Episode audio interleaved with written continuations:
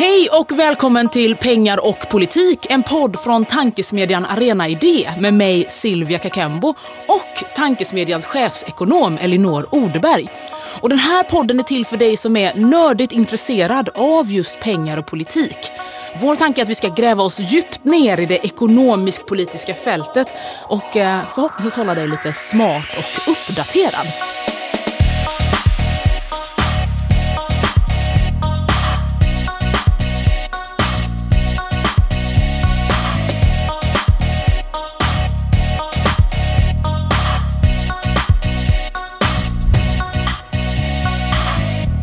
Här är ju det allra första avsnittet Elinor. Ja, så det att, eh, jag vet inte, varmt välkommen vill jag säga fast det egentligen är, ja, det är ju din podd, det är min podd också men liksom fast vi egentligen är hemma hos oss själva. Ja, man känner här skumgummit eh, i poddstudion vibrerar. Eller hur, eller hur? De har väntat på att den här eh, podden ska starta, återstarta, hur man, nu, vill, Återstarta, hur man nu vill se det. Ja, men de som kanske lyssnar på det här då för första gången, de har ju ingen aning om vem du är, vem jag är, sammanhanget, du vet. Kan vi inte bara, kan inte du säga så här, presentera dig som om du eh, var på, jag tänkte säga på kalas kanske är den roligaste. Jag blir Eh, inbjuden som clown till dotterns kompiskalas. Um, ja, nej, men jag är chefsekonom på Arena Idé sedan ett år tillbaka. Jag tror att den här podden nu kommer faktiskt på nästan ettårsdagen och den har ju varit i, vi har snackat om den sen eh, jag började här att vi, måste, vi ska återlansera den och nu är det äntligen dags, känns väldigt kul. Eh, har tidigare jobbat på Finansdepartementet eh, hos Magdalena Andersson, vilket ju du också har, eh, och Mikael Damberg som var finansminister förut. Eh, har jobbat som facklig utredare i många år på Kommunal eh, och är är ekonomhistoriker i grunden. Så att, eh, jag gillar att blicka bakåt för att kunna blicka framåt kan man säga. Just det. Vad, vet man, vad känner man liksom inte till om dig? Om man bara liksom får, får den här CV-uppradningen. Vad är det man liksom inte vet om Elinor Odeberg? Eh, Man kanske får veta, du har spelat basket vet jag. Ja men just det, ja. men det har vi gemensamt också. Alviks basket. Nej jag har Ja. inte spelat någon basket. Jag har bara, Det är Jakob. eh, precis Förlåt. min man Jakob har eh, trä, du, han, har varit, liksom- han har varit din tränare eller? Nej så illa var det inte. Ja, jag tror, ja det, det är så han har presenterat det. Precis, ja, men jag älskar basket. Det, det vet nog kanske inte alla om. Just det. Ja, men, och du eh, avslöjade ju mig här då som att vi har jobbat på samma arbetsplats men inte samtidigt eh, hos Magdalena Andersson eh, på Finansdepartementet. Så det var liksom mitt senaste gig innan Jag jag, har kom liksom följt hit. dig. Du har följt mig du överallt. När jag byter jobb så, ah, just det. Alltså, du- det gäller att du eh, stannar här. Aj, aj, aj. Mitt nästa jobb är dit jag ska ta med Elinor. Nej, jag eh, jobbar ju då på Arena Opinion som byråchef som alltså är Arenagruppens PR och eh, kommunikationsbyrå. Och Arena Och- Idé som är bakom den här podden är ju då tankesmedjan här på Arena. Ja men precis, precis. Eh, och jag är ju inte ekonomhistoriker då utan en helt vanlig krass eh, företags och nationalekonom från, eh, från Handelshögskolan. Så att lär man sig blicka bakåt då? Nej absolut inte men man försöker kanske ändå blicka framåt med hjälp av de här olika eh, instrumentella verktygen som man får och marknadsföringsmodellerna man ska lära sig och helt inte helt irrelevanta nationalekonomiska analysmodeller. Men eh, de visar sig, har visat sig ibland inte helt stämma överens med verkligheten. Men eh, vi kanske kommer, vi kanske kommer dit.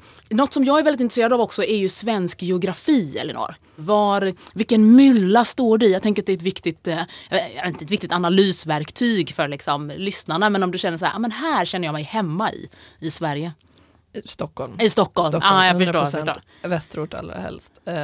Men jag har en liten tå eh, i eh, Nyköping. Eh, Min eh, pappa eh, bor där men jag är uppvuxen med min mamma i Stockholm. Just det. Ja, och jag är från Jönköping då så jag är väldigt eh, stolt. Jag får stå för landets perspektiv. Nej, Exakt. jag har ju bott i Stockholm Om man i frågar fem... en stockholmare så Eller är det liksom eller resten av Sverige. Så är jag resten av Sverige. Så jag är liksom the 80% tänker jag Exakt. att jag kommer vara. Nej, men jag har ju bott i Stockholm i 15 år ungefär under tiden. Nästan Going hela on tiden. 70 ska jag säga för att det är ju stark urbaniseringstrenden då. Ah, Okej, okej. så du kommer stå för en större del av perspektivet. Växande del och jag kommer stå för en minskande del av perspektivet. Ja, men jag har ju bott i Stockholm i 15 år så att jag kanske har tappat Jönköping-perspektivet. Men jag är ändå stolt över att vara från Norra. Hammar och så. Inte dialekten. Ja, vi får se hur det går om det kommer lite mer jönköpingska. Men den här podden då, pengar och politik. eh, Du sa så här, ah, för ett år sedan började jag, då tänkte jag nu ska vi starta upp den här. Varför eh, har det varit så viktigt tänker du? Jag tycker att det är ett bra format för att tillgängliggöra eh, ekonomisk-politiska frågor och kunna förkovra sig lite i olika frågeställningar som är relevanta. Eh, och jag tänker att många lyssnade på Pengar och politik tidigare och var så här, det här, eh, det här gjorde att jag fick en ny idé eller ny insikt om hur ekonomin fungerar. Och det är ju inte jättemånga icke-mainstream-ekonomer som hörs där ute i det allmänna radiobruset så att vi, vi bidrar till ett eget litet brus här då, då som kan lyfta lite mer fackligt och progressiva perspektiv men för jag tycker ofta när man lyssnar på typ eh, eh ekonomi, ekot i P1 eller kollar på Aktuellt och de bjuder in en oberoende ekonom. Då är det så här, chefsekonom på den här storbanken. Man bara jaha, vad tycker den här personen som är chefsekonom på en av Sveriges fyra största banker om det här? Och är det ett neutralt perspektiv? Och så låtsas man som att det typ är ett neutralt perspektiv. Fast det kanske inte är det. Det märkligaste är ju när de har eh, är inbjudna att uttala sig om typ räntan och penningpolitiken som de ju tjänar Som deras egen firma liksom. Som är liksom eh. I vilket annat sammanhang hade man accepterat det som en oberoende part? Eh, att, inte vet jag, att näringslivet får uttala sig om näringslivets vinstandel och som huruvida den är rimlig eller inte som en oberoende part.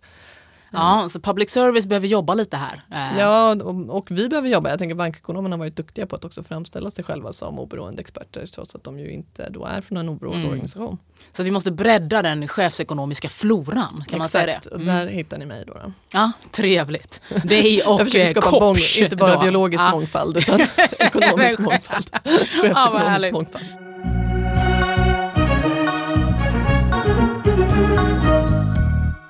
Ja, men på tal om att tillgängliggöra här då så sitter jag här i studion med en bok i min hand som heter Dyrtider, så bekämpar vi inflationen.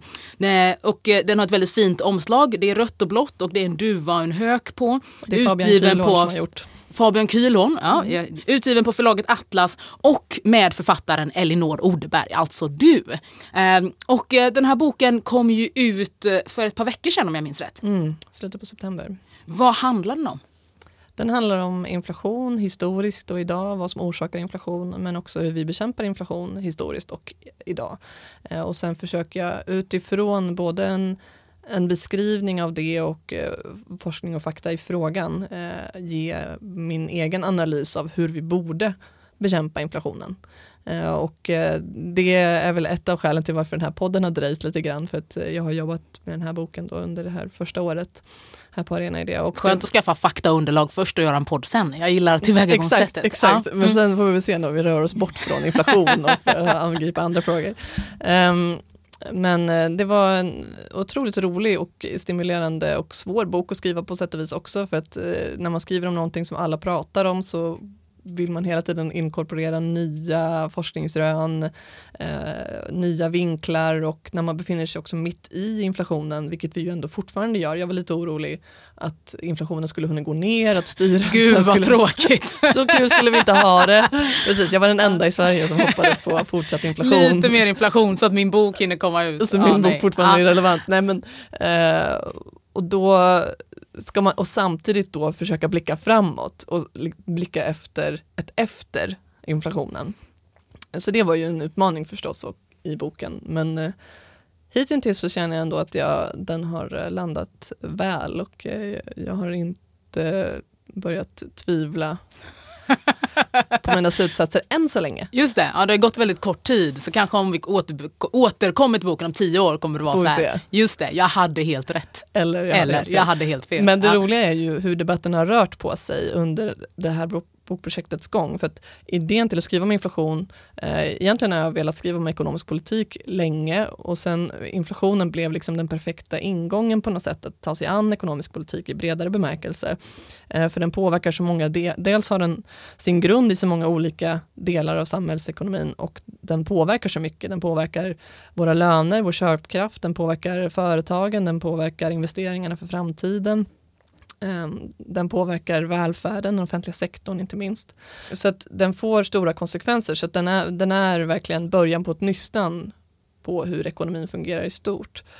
Och eh, att jag ville skriva om den var ju egentligen för att den här magkänslan som skavde att vi bekämpar ett fenomen som gör oss fattigare, det vill säga inflation, med att göra oss själva ännu fattigare genom att då höja räntan och strama åt eh, finanspolitiskt. Eh, det verkade för mig som att ersätta ett ont med ett annat ont.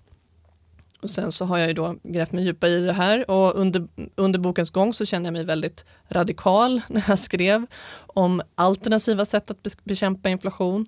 Um, vi, Elisabeth Lindberg, ekonomhistoriker, skrev en rapport för oss för, som kom för lite, ja, men ett år sedan ungefär. På Tankesmedjan? På Tankesmedjan, mm. Arena Idé. Eh, om eh, inflation och inflationsbekämpning historiskt. Eh, och debatten var liksom inte riktigt där då. Eh, så det var väldigt liksom, nytt det här med att överhuvudtaget tänka sig ett annat makroekonomiskt ramverk än att bara självständig riksbank höjer räntan när inflationen är hög. Och nu då när boken väl är ute eh, så märker jag att det, det, finns en helt annan grogrund för de här tankarna. Eh, vi har kört på det här räntehöjningsspåret nu.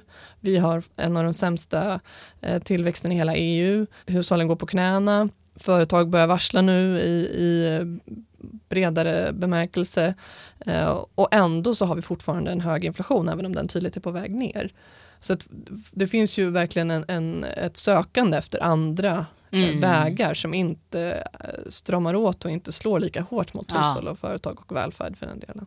Men det jag har varit mest sur på har egentligen varit det liksom ojämlikhetsskapande i Riksbankens penningpolitik. Att under de här åren när vi hade liksom nollränta och du vet, pengar var gratis, då var det så att alla som ägde tillgångar, typ hade pengar på börsen eller andra former av liksom värdepapper eller som ägde sina liksom boenden eller andra fastigheter, de blev liksom aprika och fick liksom se sina inkomster, då inte från arbete utan från kapital, liksom skyrocket. Och nu när det blir dåliga tider är de så här, ja, ni som har haft era inkomster från löner, ni måste hålla igen. Eh, så att de här andra som har blivit skitrika, liksom, eh, så att vi inte förstör deras liksom, möjligheter för, framåt. Så att jag har varit så här, aha, så är liksom Riksbanken typ liksom ett parti till höger om Moderaterna ja, när det gäller liksom omfördelning. Liksom. Ja, men typ så. Och det verkar som att alla bara, nej vi är bara en oberoende riksbank, vi tycker ingenting. Liksom, som att det typ inte vore politik som faktiskt förändrar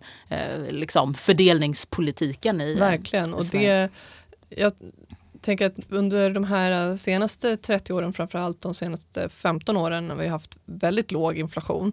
Eh, din och min generation har ju knappt haft någon erfarenhet av inflation innan Jag visste inte att inflation 2022. var viktigt typ innan Nej, nu. Och jag ja. menar, många ekonomer hade ju i princip avskrivit det här som ekonomiskt politiskt fenomen, att det här kommer inte hända igen ungefär. Eh, när inflationen började stiga 2022 så var det, försökte jag leta efter litteratur och den senaste liksom, relevanta boken var publicerad typ 2013. Um, och så det fanns en, en eh, yrvakenhet när inflationen började stiga och när jag har tittat på det här historiskt så egentligen det är ganska märkligt att vi inte såg det komma. För att en av de mest inflationsskapande eh, fenomenen vi har är ju krig.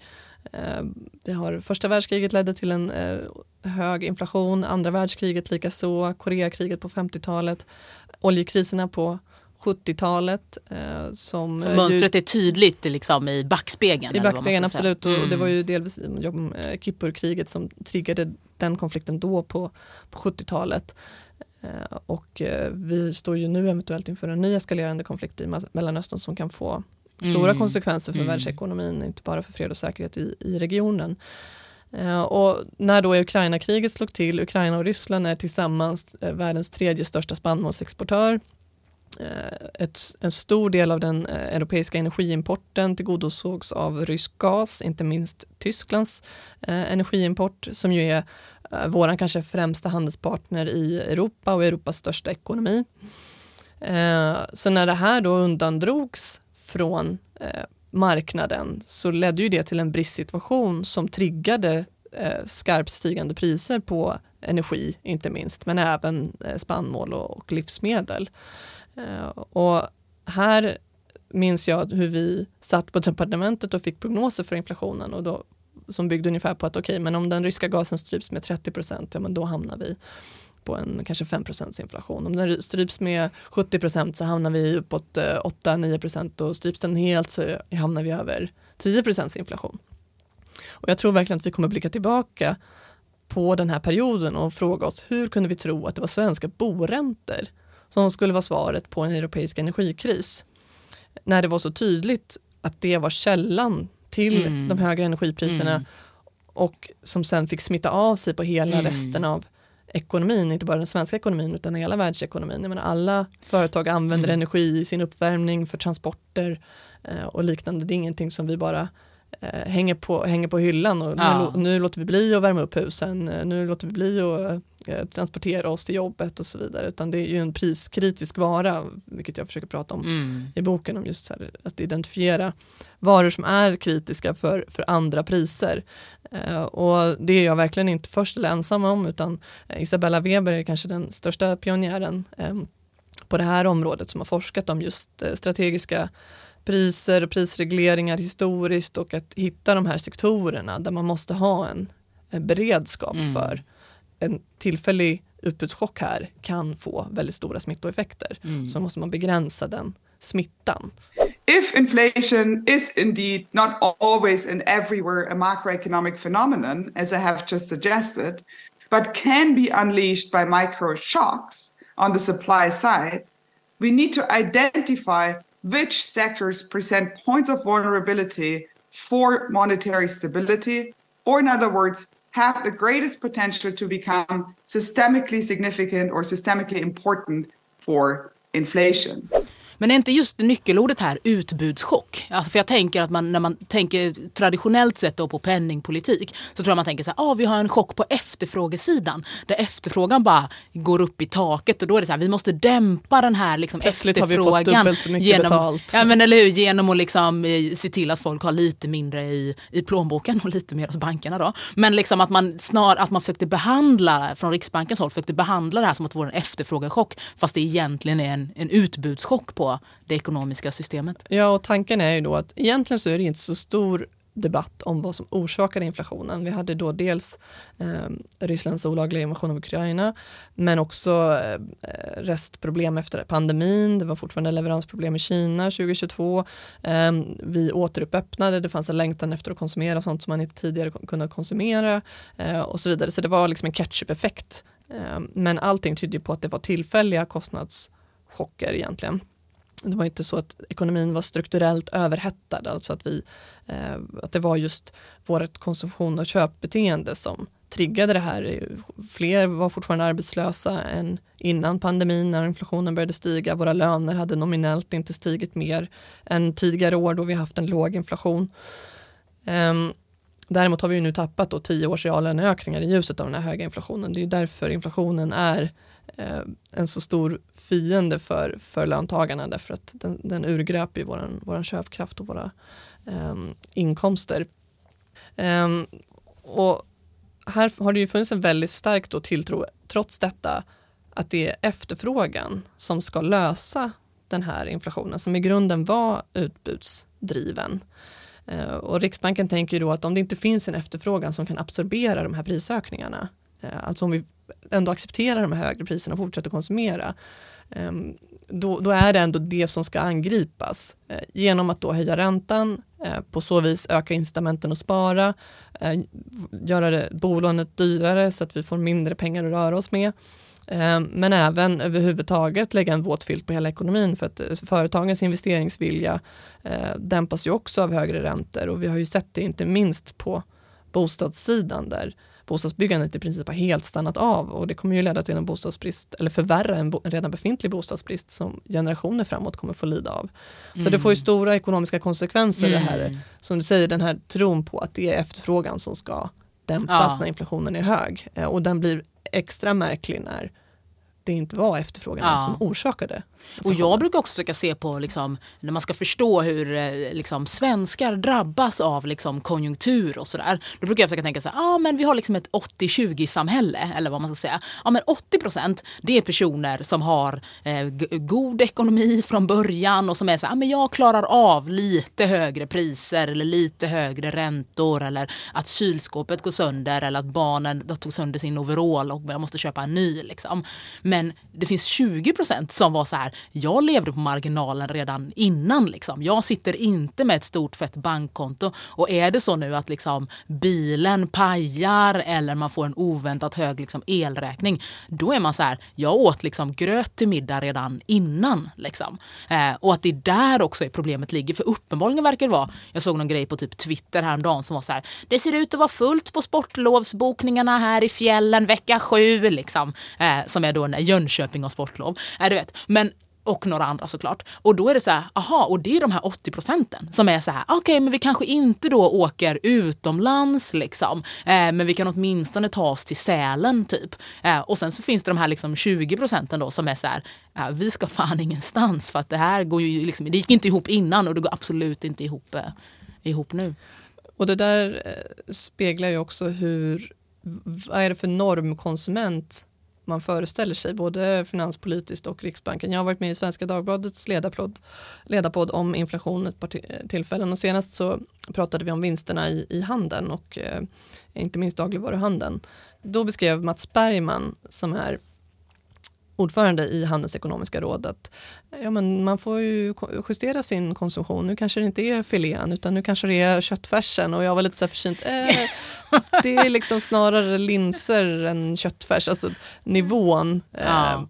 på vem, vem man föreställer sig påverkas av både prisökningar och räntehöjningarna och hur man föreställer sig att marginalerna eh, ser ut. Och LO har ju också, eh, som är centralorganisationen för eh, arbetar, fackliga arbetarförbund i Sverige, har ju beskrivit hur majoriteten av deras medlemmar har svårt att klara en oförutsedd utgift. Om vi tittar på skulderna hos Kronofogden så ligger liksom medianskulden på ungefär 6 000 kronor och de allra flesta skulderna är under 100 000 kronor. Så det säger ju någonting om vilka marginaler folk har om en, en, stor del inte klarar att tvättmaskinen pajar eller diskmaskinen pajar eh, utan att i så fall behöva låna mm. eh, för att täcka den eh, utgiften. Inflationen slår ju väldigt hårt då mot, mot hushållen och inte minst de hushållen med, med minst marginaler. Matpriserna har ökat med 20 procent på ett år. Vi måste gå tillbaka ända till mm. 50-talet för att hitta en lika brant prisstegring eh, på mat. Eh, men räntehöjningarna slår ju också nu, det blir en dubbel börda för hushållen eh, där man inte nog med att man får betala mer för maten och eh, tjänsteinflationen stiger ju nu också. Eh, den slår inte lika tydligt mot låginkomsthushåll eh, utan den slår mer mot sportlovsveckebokningarna. Då, då. Tråkigt för dem. Eh, hotell och restaurang och så blir dyrare. Ehm, men eh, det får ju också genomslag i hyrorna. Nu står vi inför rekordhöga hyreshöjningar för att fastighetsägarna fått högre räntekostnader och det vill de ju ta ut på hyresgästerna, att de ska absorbera den eh, kostnadsökningen. Mm. Eh, och sen när styrräntan väl går ner så kommer ju inte hyresgästerna få sänkt hyra, vilket ju ändå bolånetagarna kan förvänta sig när styrräntan går ner, att man kommer få sänkta räntor på sina lån. Mm. Så det finns en väldig orättvisa mm. här i hur det slår och det är väldigt tveksamt. Dels kostnaderna för strategin Eh, Eh, är det värt det? Eh, och dels om strategin ens fungerar. För som du lyfte här, apropå Riksbankens politik tidigare, då när inflationen var låg och vi kanske inte funderade så mycket på Riksbankens förehavanden, så har ju ja, de... Jag tyckte det var märkligt ändå. Det var, det man inom Med ekonom... nollräntan och de här kvantitativa lättnaderna. Som att man... Ja, som ju var stora mm. värdepappersköp som, som mm. Riksbanken ägnade sig åt. Inte minst köpte man bostadsobligationer för 400 miljarder kronor vilket ju är ett, ett sätt att avlasta bankerna i deras ekonomiska risk så att de ska låna ut ännu billigare. Eh, det fanns absolut den debatten i ekonomkåren så, men det, jag skulle ändå säga att så här, om man jämför nu så får Riksbanken mer uppmärksamhet. Ja, mm. eh, och ja. med den politiken så försökte de ju få upp inflationen. Eh, genom att göra det billigare att låna så ville de uppmuntra till ökad konsumtion och få upp efterfrågan i ekonomin. Och trots alla de här åtgärderna så fick de ju aldrig, nästan inte i alla fall, upp inflationen till 2% som är deras mål. Och då måste man ju fråga sig, om de inte lyckades få upp inflationen med de här verktygen, varför skulle de då lyckas med att få ner inflationen mm. med samma verktyg? De fick i alla fall de fick ju upp tillgångsinflationen. Det kan man ju det ge, kan dem, säga. ge dem beröm Bostäderna för. blev mycket dyrare. Ja. Men kanske inte i den, liksom, det som man mäter i den här KPI korgen. Precis, konsumentpriserna mm. som är det som är, mm. eh, vi pratar om framförallt när man pratar om inflation. Mm. Ja, men, eh, jag tänker så här, jag tog med några favoritcitat från boken så att nu blir det här som eh, P- bokradion i P1 här. Eh, men jag tänkte ändå att det kanske vore intressant för er som inte har hunnit eh, eh, läsa boken ännu eh, att eh, få något inspel från den. Och en sak som irriterar mig väldigt mycket som du har liksom satt fingret på här och nu läser jag det här citatet då. När politisk reglering saknas så får oligopol en alldeles för stark prissättningsmakt. Som av en händelse är det just de varor som säljs av några få marknadsledande aktörer. Livsmedel, drivmedel, el och räntor som bidrog allra mest till inflationen 2022-2023. Den perfekta marknaden existerar bara på pappret. Punkt. Och för det här har jag varit så här, du vet, man pratar om i, vet, utifrån då samma logik som eh, det kapitalistiska systemet funkar så är man så här, ja ja men den här marknaden kommer liksom jämna ut det här och reglera det här. Och så finns det, det klart finns fler banker än de fyra storbankerna i Sverige men de dominerar ändå verkligen marknaden. Och samma sak på liksom eh, livsmedelssidan. Hur kan vi egentligen bara ha typ fyra stora eh, bolag som alla är liksom tvungna att gå och handla sina mest basala varor på. Och så är det de som typ är så här, vet du hur dyrt det är med typ ägg? Du vet, jag måste börja ransonera ägg snart och ransonera hur många ostskivor man får hyvla för att liksom eh, Det är ju roligt att du tar upp det. just eh, äggen för Konkurrensverket har ju eh, lyft eh, att eh, påslaget på, mellan producentpriset och butikspriset, och ägg har ju ökat väldigt mycket i pris, inte är, är motiverat. Alltså det är framför allt är en vinst, ett vinstdrivet eh, prispåslag på ägg. Så det du betalar för då är att ICA ska få göra större vinster när du köper ägg. Förra veckan lärde jag känna en eh, bonde från Lindesberg och han var så här, jag har ägg i min liksom äggbod så jag ska liksom runda nu Axfood som jag handlar hos då, eh, och se till att, eh, att jag kan få mina egna ägg direkt från äggboden utan Apropå påslag. Men det känns Silvias- också väldigt ineffektivt i liksom, eh, Ja, vem har ekonomin. tid att åka, åka till Lindesberg runt för att hämta sina ägg. I och för sig, vi kanske kan samköra någon beställningar. Men apropå inflationstips från Silvia, så du häp, häpnade ju mig också med din, ditt tips om frysta förhackade lökpåsar som du gör linssoppa på eh, inför varje vecka. Eh, det tycker jag var Jag kan rekommendera, Otroligt. man kan alltså köpa fryst hackad lök i 2,5 kilos påse.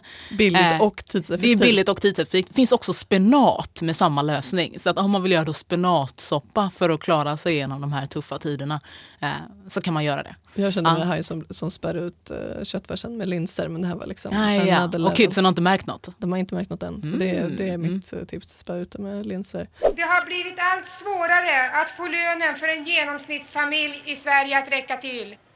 I tidningar har det plötsligt blivit populärt med recept på fattigmanskost. Snart får vi veta hur man bakar barkbröd också. Men den främsta tipset är förstås titta på politikens ansvar, titta på vinstmarginalerna i handeln och som du säger, eh, hur kan det komma sig då att vi har oligopol, att det är så vanligt inom till exempel livsmedel och det, ett oligopol är inte ett monopol där det bara finns en aktör utan det är ett fåtal aktörer vilket gör att det är lätt att följas åt i sin prissättning. Om en höjer så får andra utrymme att höja och så vidare. Eh, och det beror ju också på att vi är ett avlångt land, glesbefolkat. På många platser finns det kanske bara en matbutik, på en del platser finns det kanske ingen alls. Eh, och det är att det är svårt att få en lönsamhet också. Eh, så det är lätt att ropa på mer konkurrens. Jag tror att man behöver mer konkurrens. Jag tror man behöver framförallt ge konkurrensvårdande myndigheter bättre verktyg för att syna de här marginalerna också. För att väldigt mycket av det här, till exempel så är ICA och Coop och så vidare sina egna grossister också. Så de har ju möjlighet att flytta runt också sina Eh, vinster. Eh, och mycket av det här är ju föremål för affärsmässig sekretess. Eh, och jag tycker nog man kan argumentera för att mat är en samhällsviktig vara och att vi borde kunna se de här, hur de här marginalerna faktiskt ser ut, alltså öppna böckerna. Ungefär som att vi har haft en öppna böcker-diskussion vad gäller privata friskolor eller eh, privat sjukvård. Eh, Så att det behövs verktyg för bättre konkurrens och bättre insyn men man måste nog också dugga i att det kanske inte alltid finns förutsättningar för en mångfald av aktörer på alla platser. Och då kanske man behöver andra verktyg eh, och där blir ju prisreglering ett instrument som ändå behöver finnas på bordet eh, när konkurrens inte fungerar och när det finns då en aktör som säljer någonting som folk inte kan avstå, det vill säga mat. Eh, även om man kan ändra, möblera lite grann i sin korg så att säga så kan man ju inte sluta äta. Eh, att då kanske det behöver vara ett, ett verktyg det också eh, i vissa sällsynta krissituationer som jag tror tyvärr att vi kommer stå inför eh, allt mer också med tanke på klimatförändringar som orsakar missväxt och extremväder. Vi behöver kanske också fråga oss politiskt om vi behöver ha en större egen produktion av livsmedel och en större beredskap för högre mm. matpriser den vägen. Samma sak med energi. Att vi ser till att långsiktigt säkra energiproduktionen eh, och också ha en prissättningsmodell som är rimlig och, och rättvis. Mm. Både som kombinerar med att man har incitament att spara el och så vidare, att det liksom inte kan vara eh, Lönsamt helt... att värma upp poolen. Nej men precis, exakt. ja. eh, men, men att det ändå finns ett ansvarstagande från staten att säkra låga stabila mm. elpriser. Snarare än att man låter sådana här chocker som kriget i Ukraina innebar eh, kraftigt ökade elpriser. Folk har nu skulder som de inte klarar att betala tillbaka på grund av att elräkningen blev 12 000 vissa månader. Um, så där, där behöver staten ta ett större ansvar helt enkelt. Mm. Ja, jag fastnade vid prisreglering eh, som du sa för eh, någon minut sedan här. Och då tänkte jag, prisreglering, är det kommunism? Men jag tänker att det kanske är föremål för ett annat avsnitt. Vad tänker du mer att vi ska prata om i podden eh, framöver? Och jag tänker att vi ska prata välfärd, jag tänker att vi ska prata lite om eh, din eh, lyssnares eh, plånbok, jag tänker att vi ska prata om arbetsmarknaden och eh, rättvisa löner och eh, kanske taskiga och mindre taskiga arbetsgivare eh, och prata klimat eh, och annat som kan tänka falla oss in här. Det, det råder ju inte brist på händelser i vår omvärld att reagera på som får en stor inverkan på vår ekonomiska situation och på kanske politiken eh, som, som, föd, som föds i grunden av hur våra ekonomiska förhållanden ser ut. Mm. Ja men intressant. Eh, den som, den som lever får se helt enkelt eh, vad det blir mer. Kanske men, blir det fler spartips. Fler spartips. Ja, men jag är, Vi ska försöka jag är uppvuxen med väldigt snåla marginaler så att jag kan väldigt många spartips som jag kan dela med mig av. Och man kan säga, alltså, Coop var ju först med att chockhöja sina priser och de är ju trots allt en matkooperation som startade på samma plats som Riksbanken gjort i sin, det vill säga Brunkebergs torg på sent 1800-tal som en reaktion mot högre matpriser. Att man försökte gå ihop eh, och liksom hitta ett sätt att hålla nere priserna och det gjorde de ju framgångsrikt i, i flera decennier. Eh, så att, eh, kanske behöver det blir ett avsnitt. Vart tog gamla Coop vägen? Vart tog gamla Coop vägen? Precis. Det kan, kan vi starta en ny? kan bli ett ämne och eh, vi tar gärna in också eh, idéer tänker jag från er lyssnare också. Eh, vad ni skulle vilja höra mer om och bli Mailar man till elinor.ordeberg.arenagruppen.se Jajamän, vi har ja. ingen pengar och politik mail. Det är jag som är pengar och politik mailen i så fall. Just det, ja, vi ser fram emot lyssnarfrågor.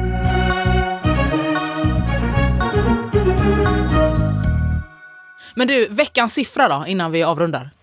Då får vi ta septembersiffran för inflationen vilket var 6,5 procent enligt eh, KPI, vilket är det inflationsmått där man har rörliga räntekostnader. Eh, och då kan vi jämföra med att den var eh, över 12 procent december 2022 så att den är på väg ner. Men den är långt ifrån Riksbankens mål fortfarande på 2 procent och Riksbanken tittar ju då på KPIF där man räknar bort smidigt nog effekten av räntan. Good for them. Så att KPI det är det mått som påverkar dig sannolikt eh, om du är ett av de sju och tio hushåll som har eh, bolån i Sverige. Eh, och KPIF är det som eh, Riksbanken tittar på. Det låg på 4 procent. Så att, eh, det tar sig. Det tar sig. Men, vi är på väg åt rätt håll. Vi är på väg åt rätt håll. Tyvärr kvarstår risken för andra prischocker och därför behövs det politik som inte bara gör det sämre för folk utan också angriper orsakerna till prisökningarna. Och det kommer du kunna höra mer om i Pengar och politik. Eller läsa boken Dyrtider. Ja, där ser man. Gör reklam. Oh. oh, eh, för blommerat. Ja, eller hur, eller hur.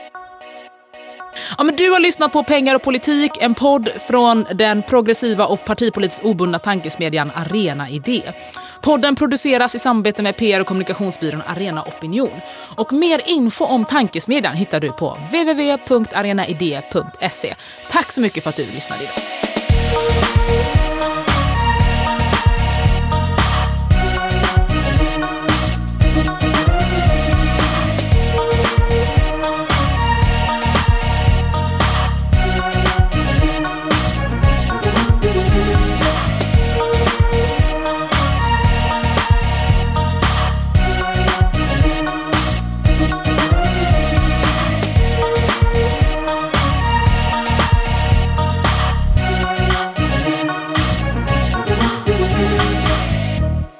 Du har lyssnat på Pengar och politik. Musiken är gjord av William Rickman, klipp och produktion Simon Karlsson.